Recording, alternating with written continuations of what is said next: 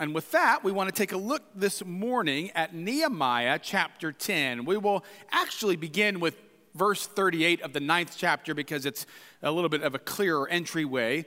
Um, I'm to, there's a, as again a great litany of names, and so I'm going to wait to do that, or I'll just kind of skip over many of those and then we'll dive back in. So here's what 938, how it begins. It says, Because of all this, we make a firm agreement in writing, and on that sealed document are inscribed the names of our officials, our Levites, and our priests. Upon the sealed document are the names of Nehemiah the governor, son of Hachaliah, and Zedekiah, Seraiah, Azariah, Jeremiah, Pashur, Amariah, Malchijah, and then just, if you really are interested, just it just keeps going. And then it says, and the rest of the people, the priests, the Levites, the gatekeepers, the singers, the temple servants, and all who have separated themselves from the peoples of the lands to adhere to the law of God, their wives, their sons, their daughters, all who have knowledge and understanding, join with their kin, their nobles, and enter into a curse and an oath to walk in God's law which was given by Moses, the servant of God, and to observe and do all the commandments of the Lord our Lord and his ordinance and his statutes. We will not give our daughters to the peoples of the land or take their daughters for our sons. And if the peoples of the land bring in merchandise or any grain on the Sabbath day to sell, we will not buy it from them on the Sabbath or on a holy day. And we will forego the crops of the seventh year and the exaction of every debt. We also lay on ourselves the obligation to charge ourselves yearly one third of a shekel for the service of the house of our God for the rows of bread, the regular grain offering, the regular burnt offering, the Sabbaths, the new moons, the appointed festivals, the sacred donations, and the sin offerings to make atonement for Israel and for all the work of the house of our God. We have also cast lots among the priests, the Levites, and the people for the wood offering to bring it into the house of our God. By ancestral houses at appointed times, a year by year, to burn on the altar of the Lord our God, as it is written in the law we will obligate ourselves to bring the first fruits of our soil and the first fruits of all fruit of every tree year by year to the house of the Lord.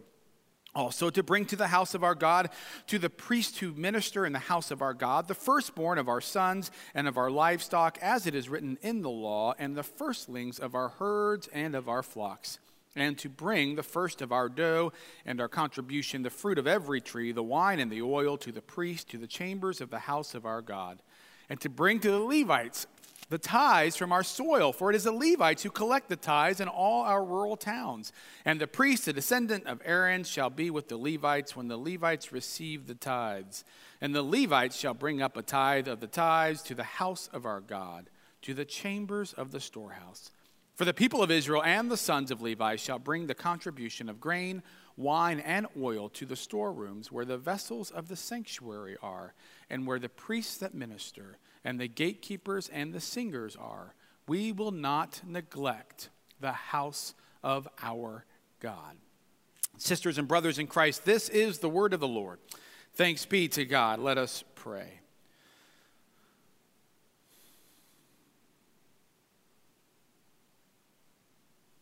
God, we gather together again this morning, and we do so in order to remember to remember who you are, to remember who we are. And so I pray that in these few minutes, Lord, that in that memory, that no matter what other voices may have been coming at us all week, that we will not forget that you are God and that we are loved by you. It's in your name we pray. Amen and amen. So it may be a little hard to see kind of what's going on here, but one of the things that's really happening is that the Israelites in this, or the people of Judah, in this particular passage and in this section of their lives, this time of their lives, they are really kind of separating themselves from those of other lands. And that can be a little disconcerting, quite frankly, because by and large, we're told not to separate ourselves. Um, one of the things that's important to point out is that, as Derek Kidner does is the fact that this is really not a separation of ethnicities. It is a separation of the religion, of those who are following Yahweh and those who are not. And uh, we'll remember the story of Ruth the Moabite. We talked about it last summer about the fact that even though she was from Moab, clearly she was welcomed into the community. So it's important to keep that in mind. But even with that, it's still a little strange. I mean, we talk about in our own ZPC mission statement that we are to be released for service into our broken world, not to be separated. We're told by uh, that we're to be a, we're blessed to be a blessing to others. We're told by folks like Dietrich Bonhoeffer that the church is only the church when it exists for others. We're told by the good Reverend Jerry Deck to always to go out into our neighborhoods in order to be a witness to the love and the grace of Jesus Christ. So why then are we talking about in Nehemiah 10 the importance of being separated from the world that is around us? Well, certainly, we believe very strongly in the importance of being scattered, but we also see the importance of being gathered and at times of being separated from those who are around us. Remember that although our mission statement does say that we are called to go out into the world, it also begins by saying that we are called together by God. And I think one of the reasons why it is important for us not just to be scattered, why it is important for us to have space when it is just the family, if you will, who is gathered together, is because it is in those moments when you either learn for the first time or when you are reminded for the upteenth time of who you are, of who our identity is, of who God is. You see, the what we are called to do is important. The why we are called to do what we do is essential. But the who is absolutely essential, is even more essential. I know it sounds a little bit like a Dr. Seuss, but the thing is this the what and the why of what we do is birthed out of the who that we are. And when we lose sight of who we are, then we will always lose sight of what we are called to do and why we are called to do it. So let's think about this when it comes to the people of Judah. Remember the people of Judah. Uh, if you've been here during our series, you know exactly what's happening, which is that the people of Judah have been in exile, the vast majority of them. There are some, of course, who are also there in the, the remnant of Jerusalem, but by and large, what they understand themselves to be are a people who have been conquered by Babylon and a people who now are living under the Persian Empire while they may have heard of God, if they thought of God very often, it was simply as the God who it seems may have forgotten them. They were raised oftentimes, perhaps with parents or grandparents who told them that there was a God, Yahweh, who, who, who maybe who knew them, but by and large, those memories were, were, were lost. We saw that when, when they looked at Scripture two weeks ago and how surprised all of a sudden they were like, oh, wait, this is who God is and, and this is who we are. When they looked at themselves, what the people of Judah thought about themselves is that they were a conquered, that they were a poor and oppressed people. They were told what to think, who to pay, and to whom they should pray. This was what they knew because they had been scattered for so long. And it's interesting then to think about what people like Ezra and Nehemiah and the other leaders had then begun to do. Ezra, who went to Jerusalem 13 years before Nehemiah, Ezra went there, and do you know what he rebuilt first and foremost? The temple, a place that was separate and that was geared towards the worship of God. And when Nehemiah went into Jerusalem, do you remember what it is that he was rebuilding?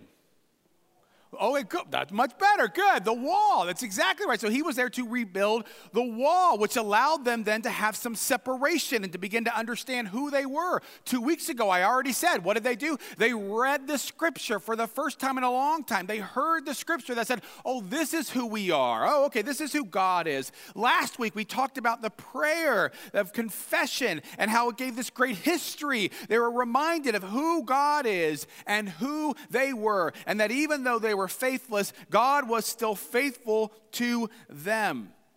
What's critical to see is that what the people of Judah needed was separation physically, emotionally, temporally for a time in order to be able to understand who they were. Because when you forget who you are, then you will eventually begin to forget what you are supposed to do and why you are supposed to do it. I think as I was reflecting on this, it's a little bit like a family dinner. Now, We've, I've talked about this before the importance, I think, of family dinner. Research backs it up. Having family dinners with your children is really critical. That those who regularly have family dinners, that they do better academically, that they are emotionally less stressed, that they do better, that they're healthier, that they have better familial relationships. Um, there's a decrease of risk of, of, of being uh, of drinking or of, uh, of smoking or of drugs. All those things happen because of the fact of those people who regularly have family meals. Now there's probably lots of reasons for that but one of them it seems to me is because at a family meal you are reminded of who you are. This is what we found at least in our own family. When we gather together, and we don't always say, we don't get around and say, okay, remember, we're having the family meal so that all of our children will remember who you are. We don't do that, but here is what we do. We always begin with, we're the pastors, by the way. It's always, and no, I'm not going to go. Okay, so yes, we always, I was going to say how funny it is when you go over to other people's houses and sometimes they look like they're going to eat without praying, and all of a sudden they see, they, they remember they invited the pastor over, so all of a sudden they have a quick prayer. It's, it's always fun. Anyway, so so we begin with prayer, right? And why do we begin with prayer? Because we, we, we, remember who God is, right? We remember that we are dependent upon Him first and foremost, which then helps us to remember who we are, right? Uh, we listen to one another. Why? Because this is what decks do. We are a people who listen. We respect one another. We're still working on that at times, quite frankly. The respect isn't always there, but we're working on the fact that this is who we are. We are a people who respect one another. Uh, uh, um, they are reminded, our children are, repeatedly, that we are the adults and they are the children. That happens a lot, quite frankly. But in all of this, because we have created the physical space, and the emotional space and the time, they are reminded that they are loved by us and that they are loved by God, that they are children of ours and children of God, that this is who they are. And one of the things that we have noticed is that even though they've been taught this since they were knee high to a grasshopper, they need these meals and to be reminded of that more now than they ever did before. Because now they are scattered. Every day, three of them go to school. And you know what happens when you go to school? You are told that your identity is something different than what we have been telling them their identity is. Now their identity begins to be built oftentimes on if someone told them that they weren't attractive, that they were ugly, that they weren't very smart, that they weren't very popular, and that's all the meaning and purpose of things, that they're not very athletic, right? So they hear all of those things when they are away, so that when they come back together again and we eat, we remind them no, no, no, no, no, that is not who you are. You are a loved child of ours and of God. Perhaps even more seductively, quite frankly, they can be told from time to time when they go to school oh, no, no, no, you are really smart. You are really athletic. You are really popular. Now, you may be saying, oh, well, that's fine. What's wrong with that? What you discover is that when people begin to think that's ultimately who they are, those things begin to enslave them.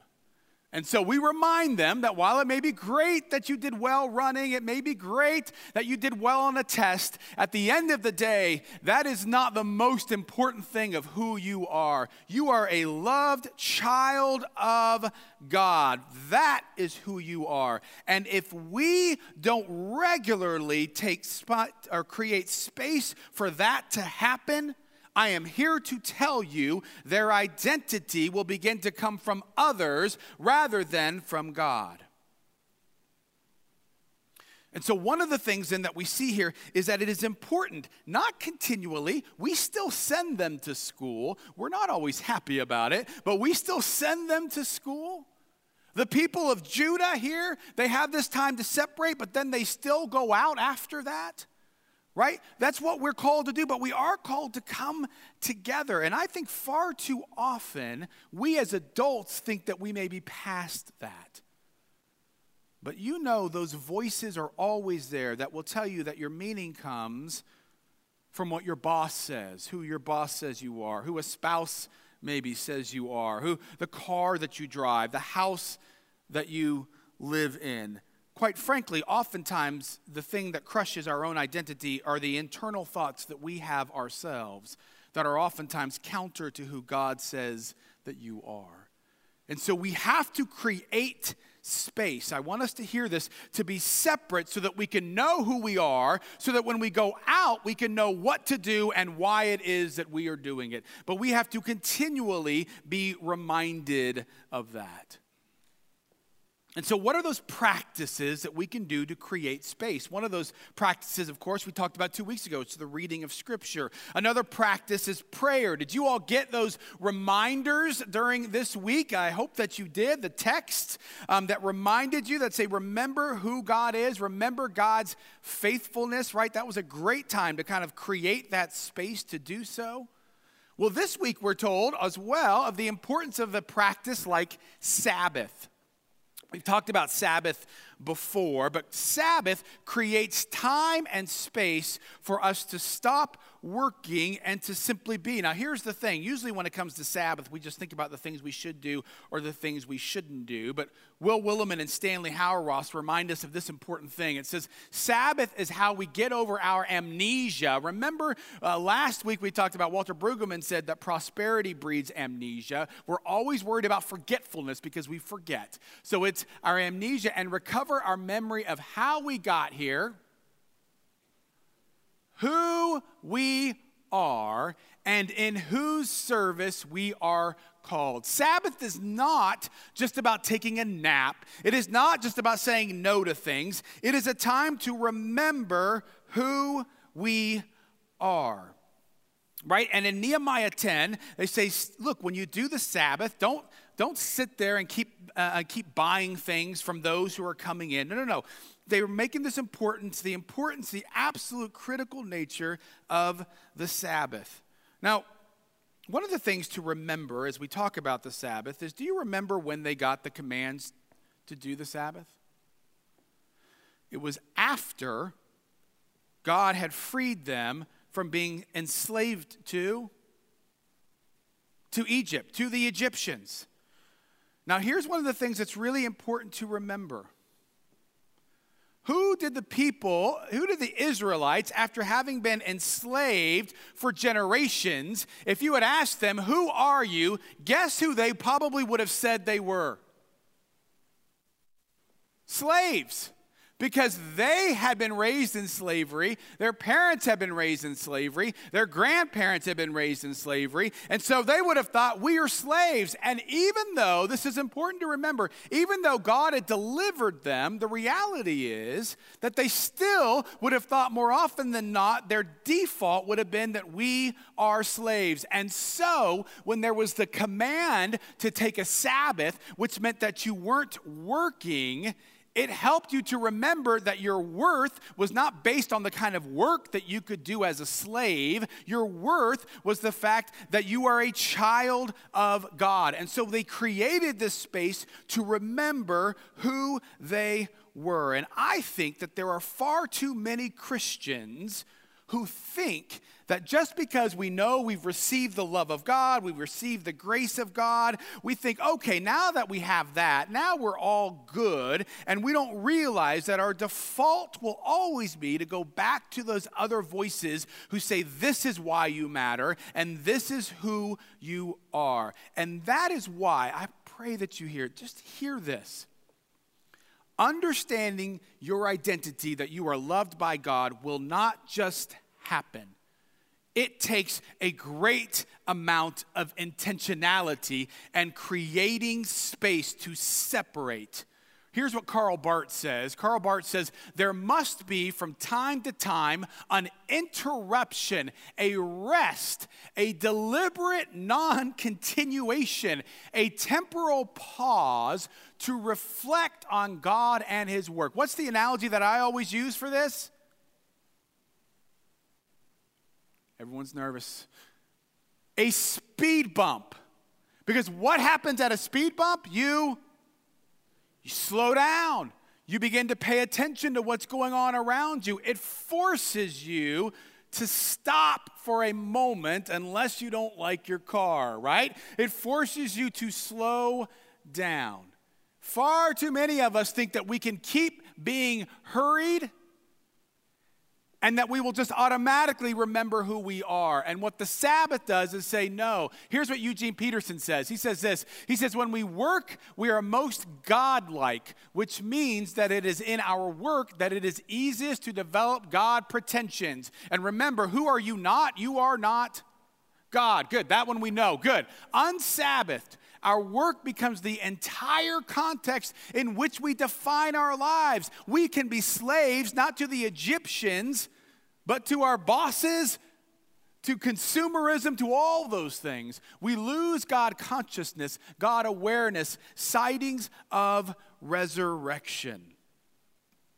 And so, we must remember that if we want to be able to create space, if we want to know who we are, we have to be willing to find times to put them into a normal rhythm so that we will have space to do this. If you ask me what's probably the thing that we wrestle with the most here in our area, my guess is, and I will admit that I struggle with this as well, is the practice of Sabbath.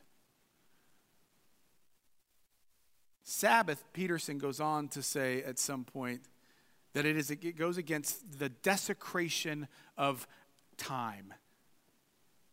That we speed through life far too quickly. And when we do so, we forget who God is and who we are. Now, what's another thing that we can do that this passage seems to say a practice? And another practice that we have here is the importance of the house of God. For them, that was the temple. For us, it's a place like this particular space. We're told there, it's a very lengthy part of the passage, quite frankly, about the importance of being generous and giving towards the Levites who were the pastors. Scott wanted me to make sure that I mentioned that. Um, and to the house of God.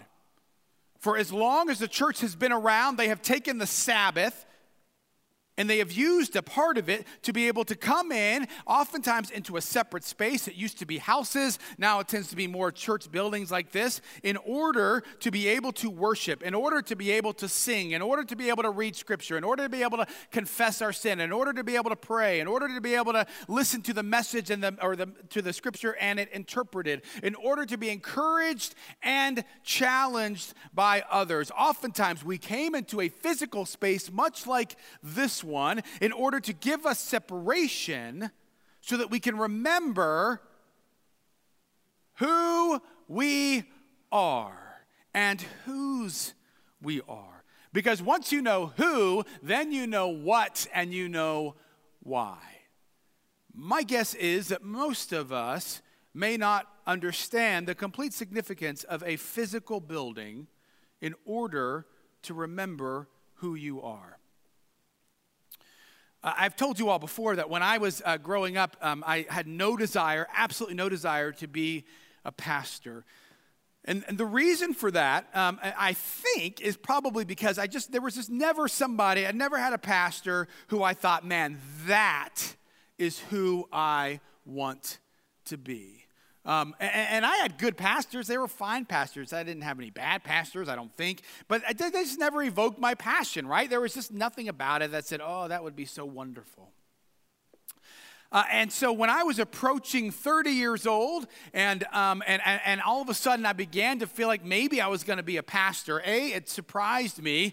Um, um, um B, and at, at, certain points it depressed me. But C, um, I began to reflect on my own time in the church as a way of helping me to understand what that would be like.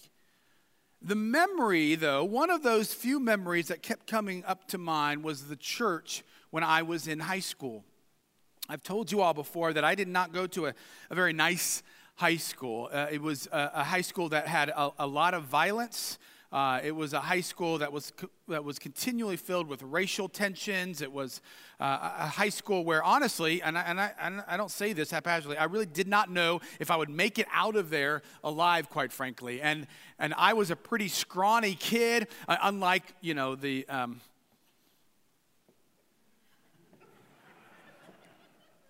All right, still just, all right. So I was scrawny, I was fearful, and I had, I mean, my acne was horrible. It was a nightmare for a high schooler. And when I was in high school, uh, living that continual life of fear, I want you to know there were a couple of times a week when I didn't feel that. On Sunday mornings, and on Wednesday nights. Because Sunday mornings and Wednesday nights were when I walked into a church building. And every time I walked into that church building, it was like walking into an oasis for a dry and dusty desert that at that point was my life. Because when I walked into that building, here is what I knew that inside this building were a group of people who knew me and loved me. What I knew, even if I couldn't verbalize it at the time, was that when I went into that building, I would be reminded that who I was was not what other people told me or what I thought when I looked in the mirror, but who I was was a loved person of God. For that time, when I was inside that building, I was safe, I was cared for, and I could feel the embrace, not just of the people there, but the embrace of God Himself, who would say to me, It will be okay. And as I looked back, probably 12 years previous, as I was thinking about this, one of the things I realized was that that place, yes, even that physical building, was something that shaped me, not just one or two hours a week, but that shaped my whole life. And a space that is free and creating that physical space allows people like a scrawny little 14 year old to be reminded of who they are. And so, as I've been thinking about this, I've been reminded of this particular passage of Nehemiah 10, right? And, and, and as I was thinking about the importance of that created space, I have to admit to you, when I read through this chapter earlier in the week, I chuckled to myself. I, I mentioned a few weeks ago that I know that there are some of you, there may still be some of you, who are convinced that I picked the book of Nehemiah so that I could prepare everybody for the capital campaign that would then help change our physical property. And so when I read this, I thought, well, if you thought that, that before, you really think that now, right? Because the whole thing is about being generous and not just a little bit generous. It actually goes above and beyond what previous regulations said. And it's all, it goes back to verse to the very last verse, which says, We will not neglect the house of our God. But it was so clear and obvious that I also thought there's really nothing else that I should say about it. Because all I would do is just add to things or, or take away from it. And so, and so as we think about this, if you want to go back and look over this passage more closely, I will allow you to do that. I'm not going to directly correlate this particular passage with what we're thinking about in the future of our church building. I'll let Nehemiah do that. Here is what I want to do, though. I want to take this moment to remind us of the past when it comes to the church and this building, which has led to where we are today. And I want to do that briefly through the lens of Pete Hudson. Pete, you may know him, you may not know him, but Pete was an absolute pillar of Zionsville Presbyterian Church. He passed away just a few days ago. If there was a hall of fame for ZPCers, Pete would not only be in that hall of fame, he would be the first picture that was up. He would be the first person that you would see. Pete Hudson was one of the first ZPCers I met. And I didn't meet him here, I met him at his house. And the reason I met him at his house was because even though I just met him, he was going to allow me, my wife, and our three children at that time to live in his house for four months while he was down in Florida. what was he thinking? Right? I mean, three little kids. He doesn't know us from Adam, and yet there he is. And I told the family a few days ago if you want to learn about somebody, live in their house, go through their closets, rifle through their medicine cabinet, and wear their bathrobes and slippers. Now, when I told Pete's wife Sue this, she seemed a little concerned about all that, but I think it was fine. But the thing that we learned very early on about Pete, obviously, was his remarkable hospitality. And it gave us a glimpse as to the hospitality and the welcome of this congregation. Pete Hudson 35 years ago or so, was committed and convinced that this area needed a church, that Zionsville was going to grow and it needed a church. And so I've told stories about Pete before. I've told stories to you all about how Pete would go from door to door with some other folks and he would knock on their doors here in, in Little Zionsville and he would ask them if they went to church. And if not, well, would they like to go to a church? And if so, would they like to come join this little kind of burgeoning church that we had? I talked about the fact that Pete, uh, uh, um, he, this was a story I told not long ago because he told it to me only a couple months ago that when they were thinking about buying this property, that the realtor thought that they were absolute fools because there's this, you know, why would you want a, a property right here on this little two lane road and, and it was going to cost for the four to four and a half acres, I think it was like 85 or $95,000. And they thought that was just, I mean, that was moronic. Don't buy this. I mean, what could ever happen here? But Pete said, No, this is what we're going to do. So Pete and a couple other folks, they helped to invest in this, and they ended up, you know, they ended up buying this property. As you can see, they ended up kind of giving to this. And Pete, over the last 30 years, has invested in just about every way that you can in this building, in the staff, in the pastors, in the life of ZPC. And I went and saw him a little less than two weeks ago. And I kind of had an agenda. I knew what I wanted to talk to him about. And when I walked in, I saw his, he was in worse shape than I had anticipated. And so I threw away my agenda and I said, This is the time, Pete. Here's what I want you to know. This is probably one of the sweeter times that I have had in my time here at ZPC. Because I looked at this 87 year old man and I said to him, Pete, here's what I want you to know, brother. We are so thankful for you. And what I want you to know, Pete, is that everything that goes on here at ZPC, every person who over the last 35 years has met Jesus, every person whose faith has grown because of this place, every ministry that we do here, including the food pantry, every time that we house homeless here for a week, every time we go do missions in places like Uganda or Haiti, everything that happens here, every time that we read the scripture and sing songs and give praise to God, if you were to trace it back, it would all go back to the work that Pete did some 35 years ago. How incredible to be able to know that you were a part of that. Now, Pete was, is far too humble, but now that he's dead, we can say this.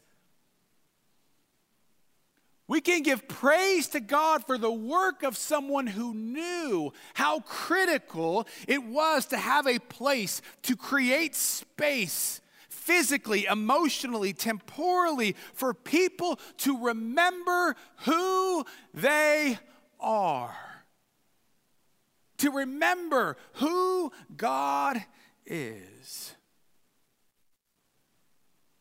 And to know that one person, that you can have an impact that creates waves that you may never have even known. And so I want to say here, before even the funeral tomorrow for Pete, how thankful we are to God for his faithfulness. And I want to remind all of us of the importance of creating space physically, emotionally, in your daily life, in your weekly life, in your yearly life, to create those times, to be intentional. You do not want the world out there or the demons inside to tell you who you are. We need to be reminded that we are first and foremost beloved children of God. May we put those rhythms into our lives so that then we might know to what we are called to do and to where we are called to go. May it be so. Amen. Let us pray. God, we pray that you would be with us in this time. We do thank you, Lord, for the life of those who have gone before us, for their importance of seeing what it is that we do here and we pray, Lord, that you would help each and every one of us to be intentional about creating that space that we might know that we are loved by you. It's in your name we pray. Amen. Let's stand.